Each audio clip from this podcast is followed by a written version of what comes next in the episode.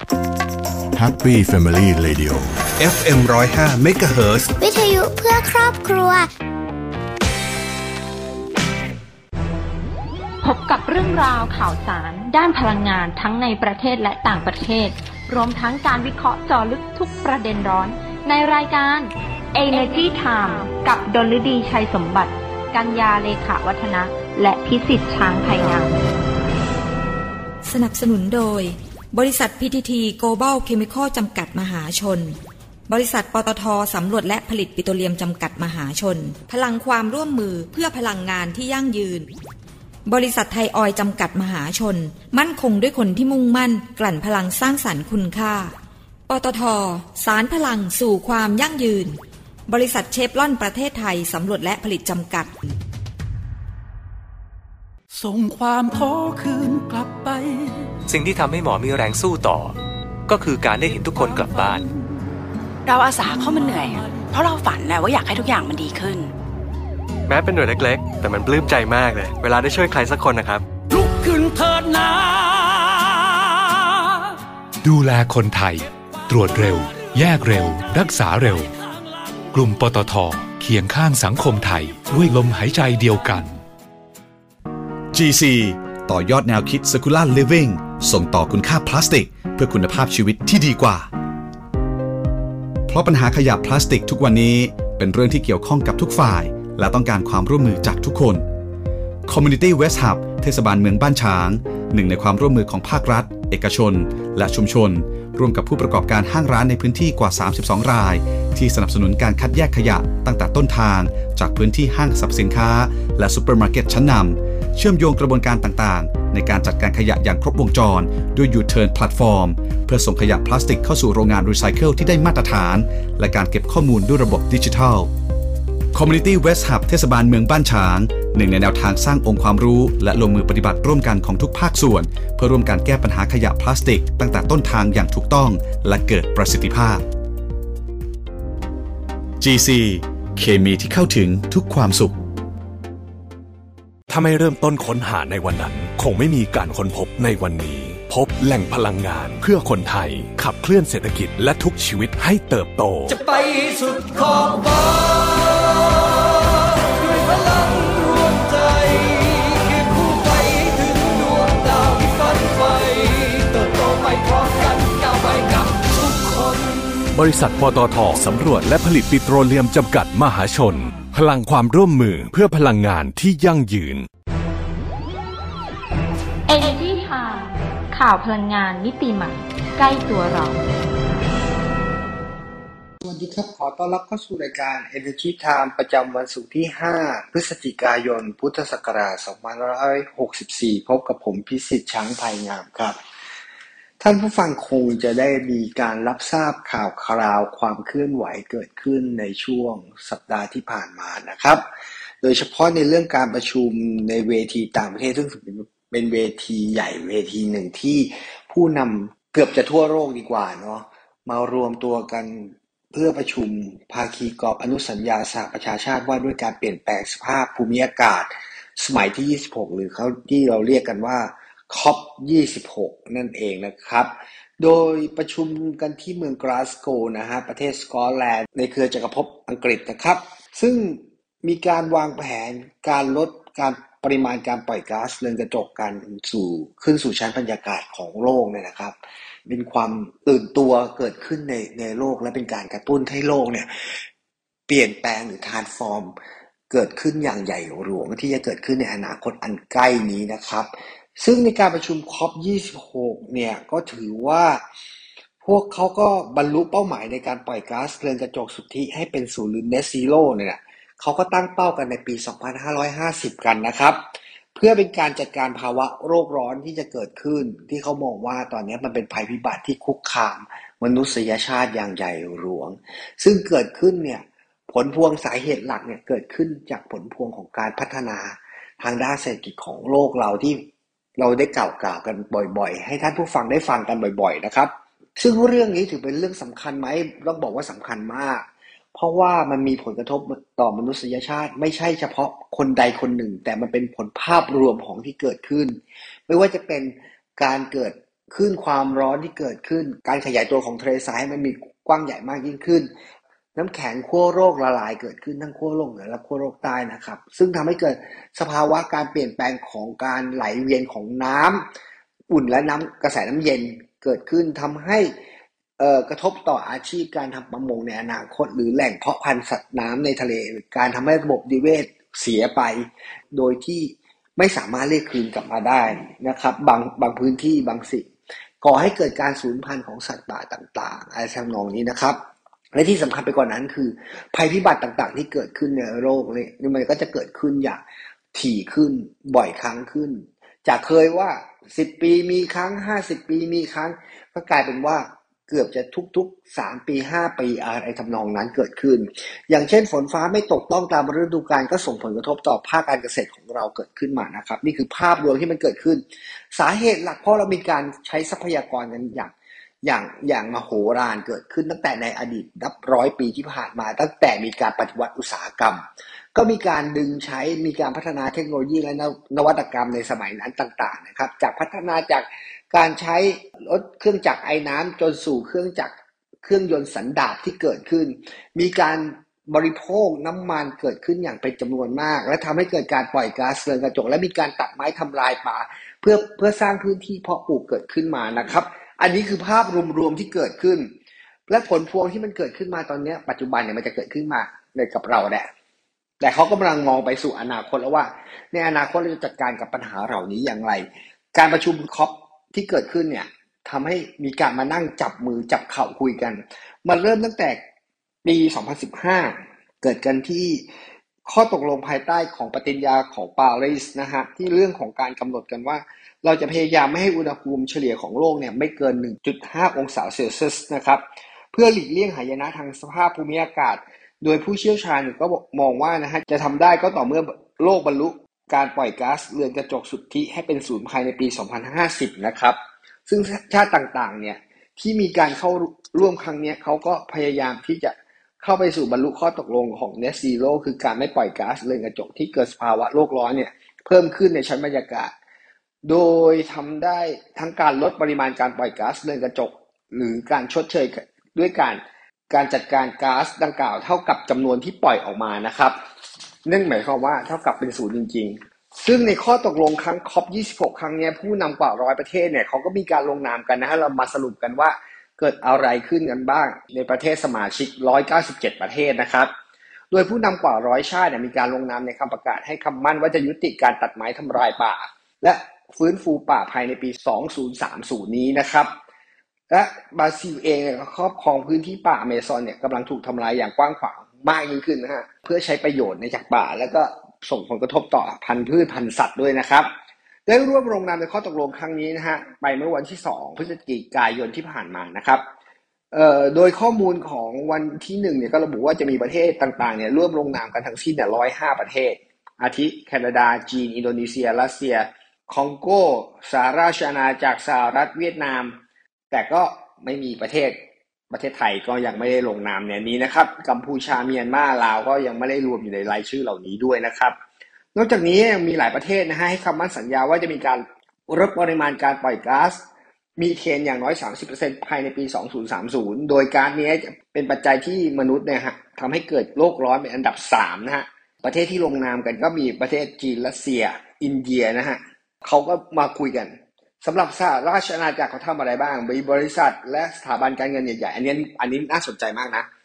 สำหรับประเด็นที่มีกันข้อตกลงอันในกลุ่มของสหราชอาณาจักรและบริษัทสถาบันการเงินใหญ่ๆในประเทศเนี่ยนะฮะวางแผนที่ในการลดคาร์บอนนะภายในปี 2023 นะฮะแต่กลุ่มเคลื่อนไหวด้านสิ่งแวดล้อมเนี่ยบอกว่านี่ยังไม่เพียงพอนะก็ยังมีการขัดขานกันอยู่ เพราะว่าจะไม่มีการบังคับบริษัทต่างๆ ว่าด้วยคำมั่นสัญญาให้ให้ดำเนินการนานาชาตินะฮะเขาก็มองว่าจะทำอะไรขึ้นเพิ่มขึ้นได้ไหม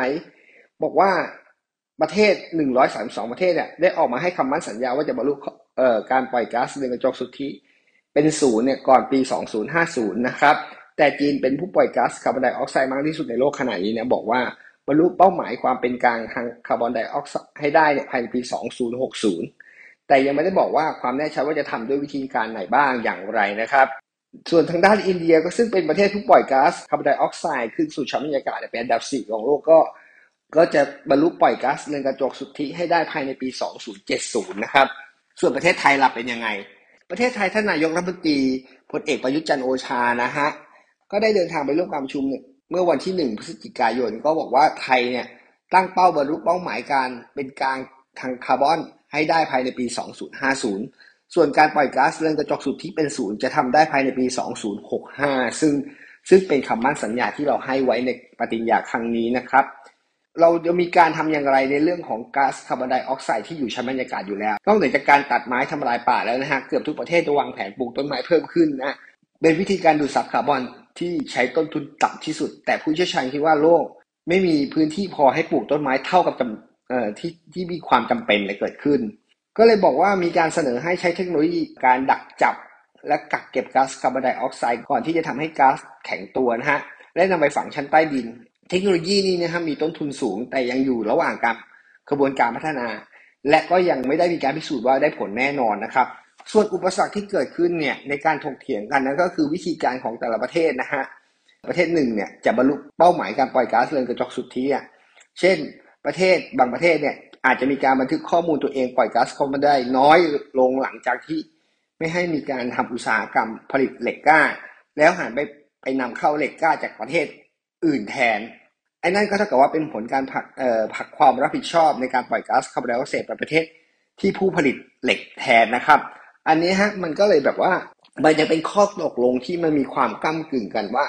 ความต้องการใช้การบริโภคเนี่ยมันมีผลต่อการนำเข้าสินค้าและการขยายตัวทางเศรษฐกิจนะครับ ซึ่งเรื่องนี้มันมันมีรายละเอียดต่างๆ มากมายที่ที่จะต้องมาดูในในในรายละเอียดกันว่าบรรลุข้อตกลงแล้วจะทำอย่างไรที่จะมีการลดการปล่อยก๊าซเรือนกระจกได้นะครับ แล้วก็มีแผนที่จะให้ประเทศร่ำรวยเนี่ยชดเชยปริมาณ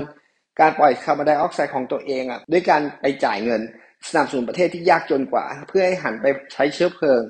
ที่เป็นมิตรกับสิ่งแวดล้อมมากขึ้น ซึ่งเขาพูดกันถึงเรื่องขนาดถึงตอนนี้นะฮะพูดถึงขนาดการการปล่อยสินเชื่อเพื่อการพัฒนาพลังงานสะอาดเกิดขึ้นมาในโลกนี้ด้วยเช่นกันนะครับ ในการประชุมคอป26 นี้ที่เกิดขึ้นในประเทศสกอตแลนด์ของ กลุ่มประเทศคือสหราชอาณาจักรนะครับ มาดูอีกอันหนึงดีกว่า มาดูเทคโนโลยีดีกว่าเนาะผมว่าเทคโนโลยีน่านาสนใจมากกว่า โดยเฉพาะเรื่องการขนส่งเนี่ยถือว่าเป็นหัวใจหลักตัวสำคัญ ตัวแปรสำคัญที่มีการปล่อยก๊าซเรือนกระจกค่อนข้างเยอะนะครับ ซึ่งมิชลินนะเขาก็เปิดตัวเทคโนโลยียางรถยนต์ใหม่นะฮะโดยการนำเสนอเทคโนโลยียางล้อไร้ลมนะฮะหรือระบบยางป้องกันการแตกรั่วซึมนะครับ ต่อที่ประชุมสุดยอดด้วยการสัญจรอย่างยั่งยืน โดยข้อดีที่เห็นได้ชัดเจนในข้อแรกของยางไร้ลมเนี่ยก็คือล้อนะฮะของคุณจะไม่มีรั่วหรือระเบิดเลยนะฮะมิชลินบอกว่ายางประมาณ200 200 ล้านเส้นต่อปีเนี่ยต้องกลายเป็นขยะก่อนเวลาอันสมควร ข้อดีประการที่สองของไอ้เจ้ายางเนี่ยนะครับ คือคุณจะไม่จำเป็นต้องดูแลแรงดันลมยางนะของคุณนะ ซึ่งไม่เพียงแค่ช่วยให้คุณประหยัดเวลาเท่านั้นนะฮะยังช่วยในการ ลดการสึกหลอของหน้ายางด้วยนะฮะ ซึ่งเกิดจากแรงดันลมภายในยางน้อยเกินไปหรือมากเกินไปด้วย เวลานั้นนะมันจะเกิดเป็นฝุ่น ฝุ่นคาร์บอนที่เกิดขึ้นจากการที่ล้อยางเสียดสีกับพื้นถนนเนี่ยมันจะเป็นฝุ่นที่ออกมา แล้วก็มีผลต่อสุขภาพด้วยนะครับ ซึ่งอันนี้เป็นงานวิจัยอันหนึ่งนะ มันก็มีบอกมาอย่างนั้นนะครับ โดยที่ล้อเนี่ยสามารถปรับให้ตรงกับลักษณะของการทำงานของที่คุณต้องการได้สามารถปรับความ แข็งของมันเองได้ภายใต้การเร่งความเร็วนะฮะการเบรกการเข้าโค้ง การควบคุม การกระแทกและยังสามารถที่จะปรับแต่งลักษณะควบคุมการกระแทกเพื่อให้ไม่ต้องแยกแยกระบบการสะเทือนของรถบางประเภทอีกด้วยนะครับมิชลินนะฮะได้ร่วมมือกับบริษัท GM นะฮะเพื่อออกแบบและเริ่มจำหน่ายยางไร้ลมสำหรับรถยนต์ทั่วไปใช้บนท้องถนนและมีชื่อว่า Aptis นะครับมิชลินก็บอกว่านะฮะผลิตภัณฑ์ตัวนี้ จะทนต่อแรงกระแทกได้ดีกว่ายางและล้อทั่วไป และมีอายุการใช้งานนานขึ้นนะฮะโดยไม่มีแรงต้านทานหรือหมุนเพิ่มด้วยนะครับ ผู้ขับขี่เนี่ยไม่รู้สึกถึงความแตกต่าง และจะเพิ่มน้ำหนักของล้อเพียงแค่ประมาณสักเจ็ดเปอร์เซ็นเท่านั้นเองนะฮะจากล้อปกติ ซึ่งถือว่าน้อยกว่ายางรันแฟลตนะฮะยางที่ประเภทที่ไม่มีลมยางนะครับ โดย GM เนี่ยจะเริ่มเสนอ Upsit Upsit นะฮะ เป็นตัวเลือกให้กับรถยนต์บางรุ่นนะฮะอย่างเร็วที่สุดคือปี 2024 นะฮะ และกำลังทำงานร่วมกับรัฐบาลแต่ละรัฐบาล รวมถึงรัฐบาลกลางของสหรัฐเพื่ออนุมัติระเบียบสำหรับการใช้งานบนท้องถนนด้วยนะครับ ไอ้เจ้ายางตัวนี้นะฮะได้ถูกเปิดตัวสู่สาครั้งแรกที่งาน IAA Munich นะฮะเมืองมิวนิกนะฮะ และมีประชาชนผู้โชคดีเนี่ยบางส่วนที่ได้มีโอกาสลองใช้งาน ผ่านการขับขี่รถยนต์มินิ อิเล็กทริกจากการรายงานทั้งหมดเนี่ยฮะเหล่าผู้โชคดีเนี่ย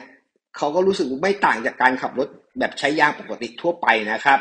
ซึ่งถือว่าเป็นเรื่องที่ดีนะฮะที่ทำให้เกิดขึ้นในสังคมที่เรื่องของเทคโนโลยี แล้วก็มองถึงเรื่องของผลประโยชน์ที่ได้รับของจากประชาประชาชนจะได้รับมีผู้บริโภคที่จะได้รับด้วยนะครับ นอกจากนี้ฮะสังคมยังมียังได้ประโยชน์จากการที่ประหยัดทรัพยากรสิ่งแวดล้อมด้วยนะครับด้วยการช่วยการลดการใช้วัตถุดิบที่จะนำมาทดแทนยางรถยนต์หรือยางอะไหล่ จาก 12%ของยางที่ถูกทิ้งในแต่ละปีเนี่ย เนื่องจากว่าปัญหาลมยางที่ไม่ไม่สามารถซ่อมแซมได้ บวกกับอีก 8%ของยางที่ถูกทิ้งในแต่ละปีเนี่ย เนื่องจากการสึกหรอจากแรงดันลมยางที่ไม่ไม่เหมาะสม คิดเป็นประมาณ 20%ของยางที่เสียไปด้วยนะครับ ปัญหาเหล่านี้แก้ได้โดยล้อเจ้าล้อรุ่นใหม่เนี่ยที่เขากล่าวอ้างนะฮะ ซึ่งจะช่วยแก้ปัญหาในการสูญเสียยางจำนวน 200 ล้านเซนนะฮะ ในแต่ละปีคิดเป็นน้ำหนัก เทียบเท่ากับหอไอเฟลประมาณสัก200หอด้วยกันนะถือว่าโอ้โหเยอะมาก ถ้าเกิดทำได้สำเร็จก็น่าสนใจนะ ว่าไอ้เจ้ายางพวกนี้มันออกมาแล้วเนี่ยมันจะเป็นมันจะดีอย่างไรบ้างกับผู้ใช้นะครับ ซึ่งถือว่าเป็นสิ่งที่น่าสนใจนะครับ มาอีกเรื่องหนึ่งดีกว่าเอาแบบสั้นๆนะเรื่องนี้ก็น่าสนใจดีครับท่านผู้ฟังพอดีว่าผมไปอ่านเจออยู่เมืองเมืองหนึ่งไฮเดนเบิร์กนะฮะเป็นเมืองที่อยู่ในประเทศเยอรมนีเนี่ยถือว่าจัดเป็นเมืองที่ อยู่ในแถวหน้าของการเคลื่อนไหวต่อกรกับการเปลี่ยนแปลงของสภาวะภูมิอากาศโลกนะฮะก็บอกไฮเดลเบิร์กเนี่ยเป็นเมืองเล็กๆ มีประชากรหนึ่งแสนหกหมื่นคนนะฮะก็มีการร่วมมือกันเนี่ยและแสดงความคิดเห็นว่าเมืองเนี่ยที่แทบไร้ยานยนต์ในอนาคตเนี่ยจะหน้าตาเป็นอย่างไร คือจากหนึ่งในหกของเมืองในยุโรปนะฮะได้รับการยอมรับว่าเป็นผู้บุกเบิกโดย C40 Cities นะฮะองค์กรสนับสนุนนโยบายเมือง ที่เป็นมิตรกับสภาพอากาศในอนาคตนะครับ โดยเป้าหมายของนายกเทศมนตรีของเมืองนะฮะเขาก็พยายามที่จะทำให้เมืองลดการพึ่งพารถยนต์ไม่ว่าจะเป็นเชื้อเพลิงที่ใช้จากแหล่งใด ๆ ก็ตามนะฮะ โดยไฮเดลเบิร์กนะฮะกำลังจัดซื้อรถบัสพลังงานไฮโดรเจน สร้างเครือข่ายทางหลวงของยานยนต์ในเขตชานเมืองนะฮะ ที่ยังดีไซน์ชุมชนรองรับการสัญจรทางเท้าแบบยานพาหนะด้วยนะครับ นายกเทศมนตรีเขาออกนโยบายสนับสนุน ชาวเมืองให้เลิกใช้ยานยนต์ส่วนตัวนะโดยให้สิทธิ์ขึ้นรถยนต์ขนส่งฐานะ แบบไม่ต้องเสียเงินประมาณ เป็นเวลาหนึ่งปีนะฮะนอกจากนี้เขายังมีการออกนโยบายมอบเงินสนับสนุน แก่ผู้ซื้อรถยานยนต์ไฟฟ้าด้วยมูลค่า 1,000 ยูโรนะฮะและเพิ่มอีก 1,000 ยูโรหากติดตั้งอุปกรณ์ชาร์จไฟฟ้าที่บ้าน ถือว่าเป็นการส่งเสริมมันแบบเต็มเต็มที่เต็มพิกัดกันเลยนะครับว่า เมืองนี้จะปลอดซึ่งมลภาวะ มาดูอีกเรื่องดีกว่า เรื่องนี้ก็เป็นเรื่องของความเคลื่อนไหวของบริษัทในประเทศไทยที่ประกาศได้รับรางวัล Set Award 2021 เขาก็พูดกันถึงเรื่องของคือบริษัท GPSC เนี่ยได้รับรางวัล Rising Star Sustainability Award ในกลุ่มรางวัล Sustainability Excellence บนจากงานเซตอวอร์ด2021 โดยกับเพื่อ ซึ่งเป็นการตอกย้ำความสำเร็จของการขับเคลื่อนธุรกิจ นวัตกรรมพลังงาน สู่การเพิ่มคุณค่าในทุกมิติทั้งเศรษฐกิจสังคมสิ่งแวดล้อมสอดรับกับแนวทาง ESG นะฮะหนุนธุรกิจให้มีการเติบโตอย่างยั่งยืนคุณวรวัตรทิพยสิรินะฮะประธานเจ้าที่บริหารและกรรมการผู้จัดการใหญ่บริษัท Global Power City จำกัดมหาชนหรือ GPSC เนี่ยซึ่งถือเป็นแกนนำนวัตกรรมธุรกิจไฟฟ้าของกลุ่มปตทก็บอกว่านะ GPSC ได้รับรางวัล Sustainability Excellence ประเภท Rising Star Sustainability Award จากเวที Set Award 2021 โดยตลาดหลักทรัพย์แห่งประเทศไทย ร่วมกับบริษัททางการการเงินการธนาคารนะฮะเพื่อมอบให้กับบริษัทจดทะเบียนที่มีผลการดำเนินงานธุรกิจอย่างยั่งยืนที่โดดเด่น และสะท้อนให้เห็นถึงการบริหารธุรกิจตามหลักธรรมาภิบาลควบคู่กับการบูรณาการแนวทางการสร้างความยั่งยืน ด้วยการสร้างมูลค่าและคุณค่าทางมิติเศรษฐกิจสังคมและสิ่งแวดล้อมเพื่อสร้างผลตอบแทนที่ดีให้กับผู้ถือหุ้นนะครับ GPSC เขาในฐานะที่เป็นบริษัทด้านนวัตกรรมพลังงานเนี่ยก็มุ่งเน้นให้ความสำคัญในการแสวงหาเทคโนโลยีนวัตกรรมใหม่ๆนะครับเพื่อสร้างความมั่นคงในระบบพลังงานของไทย ที่เป็นมิตรกับสิ่งแวดล้อมควบคู่ไปกับการสนับสนุนพัฒนา ในด้านการกำกับดูแลภาคสังคมเศรษฐกิจชุมชนรวมถึงการส่งเสริมเยาวชนให้เข้ามามีส่วนร่วมในการ เรียนรู้การใช้ทรัพยากรในท้องถิ่นให้เกิดประโยชน์สูงสุด ที่จะสอดรับกับแนวทางการดำเนินงานของบริษัทนะฮะที่มุ่งเน้นประเด็นด้านสิ่งแวดล้อมสังคม บริษัทธรรมาภิบาล หรือเรียกว่า ESG นะครับเอ่อแล้วก็ Good Governance ด้วยนะครับ คือการเป็นบริษัทธรรมบริษัทพิบาลนะครับ เพื่อสร้างผลประกอบการทางการเงิน และความรับผิดชอบต่อผู้มีส่วนได้ส่วนเสียอย่างต่อเนื่องฮะและนอกจากนี้บริษัท GPSC ยังเป็นบริษัทจดทะเบียนที่มีมูลค่า หลักทรัพย์ตามราคาตลาดสูงกว่า 1 0 0 0 0แสนล้านบาทนะฮะในงานประกาศผลรางวัลเซตอวอร์ดครั้งนี้นะครับ ยังได้รับการคัดเลือกให้อยู่ในรายชื่อหุ้นยั่งยืน หรือ Thailand Sustainability Investment ประจำปี 2564 ต่อเนื่องกันเป็นปีที่ 4 แล้วนะครับ ในงานเดียวกันนะฮะบริษัทบางจากก็คว้า 2 รางวัลเกียรติยศเหมือนกันนะครับ ในงาน SET Award ในครั้งนี้นะครับ ซึ่งถือว่าเป็นการคว้ารางวัลต่อเนื่องเป็นปีที่3นะฮะรางวัลเกียรติยศที่บริษัทได้คว้าความยั่งยืนเนี่ย Best Innovation Company นะฮะจากการดำเนินโครงการ Winnonie นะฮะนวัตกรรมพลังงานสีเขียวที่เป็นมิตรต่อสิ่งแวดล้อม แพลตฟอร์มการเช่ารถจักรยานยนต์ไฟฟ้าพร้อมเครือข่ายสถานีบริการสับเปลี่ยนแบตเตอรี่ด้วยนะครับ งาน SET Award ครั้งนี้ฮะเป็นรางวัลที่มอบให้แก่บริษัทจดทะเบียนและบริษัทหลักทรัพย์ที่จัดการกองทุนรวมนะฮะที่มีความโดดเด่นในด้านต่างๆ ที่มีผลการดำเนินงานการปฏิบัติการเชิงคุณภาพ โดยตลาดหลักทรัพย์แห่งประเทศไทยนะฮะจะร่วมกับบริษัททางการเงินการธนาคารนะครับ มาอีกอีกบริษัทหนึ่งครับ ในบริษัทกลุ่มพลังงานเช่นกันนะครับ บริษัทราชกรุ๊ปเองก็ได้รับรางวัลเหมือนกันนะครับ ในการมอบรางวัลครั้งนี้นะครับ ซึ่งบริษัทราชกรุ๊ปจำกัดมหาชนเนี่ยได้รับรางวัล SET Award ในกลุ่ม Sustainability Excellence เหมือนกันนะครับ ประเภทรางวัล Highly นะฮะ Commended in Sustainability Award ที่พิจารณาการคัดเลือกจากกลุ่มบริษัทจดทะเบียนตลาดหลักทรัพย์แห่งประเทศไทยที่มูลค่าหลักทรัพย์ตามราคาตลาดสูงกว่า 30,000 ล้านบาทนะฮะแต่ไม่เกิน1แสนล้านบาทเนี่ยรางวัลดังกล่าวได้จัดโดยตลาดหลักทรัพย์ แล้วก็นิตยสารทางการเงินการธนาคารนะครับ เพื่อมอบให้กับบริษัทจดทะเบียนที่มีการดำเนินธุรกิจแนวทางการพัฒนาอย่างยั่งยืนอย่างโดดเด่นนะฮะโดยมีการการปรับดูแลที่ดีคำนึงถึงผู้มีส่วนได้ส่วนเสียรอบด้านนะฮะเพื่อให้ธุรกิจเนี่ย มีการเติบโตทางด้านเศรษฐกิจควบคู่กับการพัฒนาสังคมสิ่งแวดล้อมอย่างสมดุล เพื่อเป็นแบบอย่างสำหรับบริษัทจดทะเบียนอื่นๆ ส่งเสริมบริษัทจดทะเบียนดำเนินธุรกิจตามแนวทางความยั่งยืนนะฮะให้แพร่หลายและ ซึ่งในงานนี้นะฮะคุณชูศรีเกียรติขจรชัยกุลนะฮะกรรมการผู้จัดการใหญ่บริษัทราช กรุ๊ปเนี่ยก็ได้เข้าร่วมในการประกาศมอบรางวัล SET Awards ของตลาดหลักทรัพย์ครั้งนี้ด้วยนะครับ ผ่านระบบออนไลน์นะครับนอกจากนี้บริษัทยังได้ รับการพิจารณาให้อยู่ในรายชื่อหุ้นยั่งยืนด้วยเช่นกันนะครับ เหมือนหลาย ๆ บริษัทเลยนะครับ ซึ่งเป็นบริษัทขนาดใหญ่ด้านพลังงานนะครับ ต่อเนื่องของราช กรุ๊ปเนี่ยเขาเจ็ดปีซ้อนแล้วครับ ทั้งสองรางวัลเนี่ยเป็นการยืนยันความมุ่งมั่นของบริษัทนะครับในการพัฒนาและยกระดับมาตรฐานการดำเนินงานด้านสิ่งแวดล้อมสังคม และธรรมาภิบาลนะฮะให้มีความก้าวหน้าและสอดคล้องกับแนวทางการพัฒนาอย่างยั่งยืนอย่างต่อเนื่อง อันเป็นการสร้างรากฐานองค์กรที่แข็งแกร่ง และเสริมสร้างศักยภาพที่ขีดความสามารถในขององค์กรให้เติบโตอย่างมั่นคงในระยะยาวต่อไปนะครับ ซึ่งถือว่าหลายบริษัทตอนนี้ช่วงนี้จะเป็นช่วงของปลายปี ที่เราก็รู้กันอยู่แล้วนะครับว่าทุกเอ่อมีการประกาศรางวัล โดยเฉพาะตอนนี้ท่านจะสังเกตไหมครับว่า บริษัทต่างๆ เนี่ยเริ่มจะหันเหหันหันหน้าเข้าสู่ความเป็น sustainability มากยิ่งขึ้น หรือ sustain มากยิ่งขึ้นนะครับ หรือ เป็นบริษัทที่มีความยั่งยืน ที่มีการเติบโตอย่างยั่งยืน ที่เขามีนโยบายชัดเจนนะครับต้องว่าไม่ใช่จะเพียงแต่การสร้างผลการเติบโตของทั้งเรื่องเงินเรื่องทองกันอย่างเดียว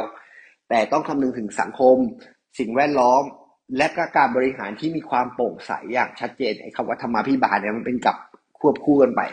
ส่วนใหญ่แล้วเดี๋ยวบริษัทจดทะเบียนในตลาดหลักทรัพย์แห่งประเทศไทยเนี่ยจะมุ่งหน้าสู่ตรงนี้มากยิ่งขึ้น มันทำให้ประเทศไทยเนี่ย อย่างที่ประกาศในคราวนี้นะครับ ที่ท่านนายกรัฐมนตรีเดินทางไปประกาศที่ประเทศเอ่อสกอตแลนด์เนี่ยนะฮะหรือกลุ่มสหราชอาณาจักรเนี่ยว่าเราเองจะไปสู่การเป็น net zero ได้ในปี 2065 นะครับ หรือให้ได้อย่างเป้าหมายต่ำสุดก็คือเป็นกลางทางด้านการปล่อยก๊าซคาร์บอนไดออกไซด์ในปี 2050 เนี่ย ซึ่งถือว่าเหลือเวลาอีกสักประมาณสักเกือบ 30 ปีนะ 29 ปี ซึ่งถือว่าเร็วไหมก็ไม่เร็ว ถือว่าช้าไหมก็ไม่ช้าสำหรับประเทศไทยขนาดเศรษฐกิจของประเทศไทยขนาดนี้นะครับ ถือว่าเราต้องมีความร่วมมือกันทุกฝ่าย บริษัทต่างๆ เนี่ยเขาก็ได้ร่วมมือร่วมไม้กันนะฮะที่จะทำยังไงก็ได้ให้ระบบการผลิต การใช้พลังงานก็หันไปหาหาพลังงานทางเลือกมากยิ่งขึ้น การใช้เทคโนโลยีและนวัตกรรมมากยิ่งขึ้น การใช้ผลพลอยได้ที่เกิดจากกระบวนการผลิต อาจจะเป็นของเสียของโรงงานหนึ่ง ก็นำไปใช้ให้เกิดประโยชน์ได้กับอีกโรงงานหนึ่งอะไรอย่างเงี้ยนะครับ มันก็เป็นการแลกเปลี่ยนกันท้ายที่สุดแล้วเนี่ย มันก็นำไปสู่การลดการปล่อยก๊าซเรือนเรือนกระจกสู่ชั้นบรรยากาศ และการปลูกต้นไม้ขึ้นมาทดแทนประเทศไทยก็ถือว่าเป็นประเทศหนึ่งที่มีการรณรงค์เกิดการปลูกป่ามากยิ่งขึ้น ซึ่งถือว่าประเทศไทยตอนเนี้ยคนรุ่นใหม่หรือคนที่เอ่อ baby boomer อะไรลงมาต่างๆเนี่ยก็ให้ความสนใจในเรื่องของการปลูกต้นไม้กันมากยิ่งขึ้น ลดการทำลายป่า ไม่ว่าจะเป็นป่าชายเลนหรืออะไรก็แล้วแต่เนี่ยถือว่ามีคุณค่าในการดูดซับคาร์บอนไดออกไซด์ของชั้นบรรยากาศโลกได้มากนะครับ วันนี้เวลาหมดแล้วครับท่านผู้ฟัง ผมขอลาท่านผู้ฟังไปก่อนนะครับพบกันใหม่สัปดาห์หน้า สัปดาห์นี้ สวัสดีครับ Energy Time ข่าวพลังงานมิติใหม่ ใกล้ตัวเราด้วยธุรกิจการกลั่นน้ำมันและปิโตรเคมีชั้นนำที่ครบวงจร ไทยออย ภาคภูมิใจที่ได้มีส่วนร่วมในการสร้างความมั่นคงทางพลังงาน และขับเคลื่อนเศรษฐกิจของประเทศ ตลอดระยะเวลา 60 ปีที่ผ่านมา เราจะก้าวต่อไป เพื่อร่วมสร้างสรรค์คุณภาพในการดำรงชีวิตของผู้คนในสังคม ด้วยพลังงานและเคมีพันธุ์ที่ยั่งยืน 60 ปีไทยออย เชื่อมโยงคุณค่าสู่สังคม ติดตามรับฟังรายการ Energy Time ได้ทาง สวท FM 105 MHz ทุกวันจันทร์ถึงศุกร์ เวลา 19นาฬิกา30 นาทีถึง 20 นาฬิกา และสามารถรับฟังรายการย้อนหลัง พร้อมติดตามข่าวสารพลังงานมิติใหม่ใกล้ตัวเรา ได้ทางเว็บไซต์ www.energytimeonline.com สนับสนุนโดย บริษัท PTT Global Chemical จำกัดมหาชน บริษัทปตทสำรวจและผลิตปิโตรเลียมจำกัดมหาชน พลังความร่วมมือเพื่อพลังงานที่ยั่งยืน บริษัทไทยออยจำกัดมหาชน มั่นคงด้วยคนที่มุ่งมั่น กลั่นพลังสร้างสรรค์คุณค่า ปตท สารพลังสู่ความยั่งยืน บริษัทเชฟลอนประเทศไทยสำรวจและผลิตจำกัด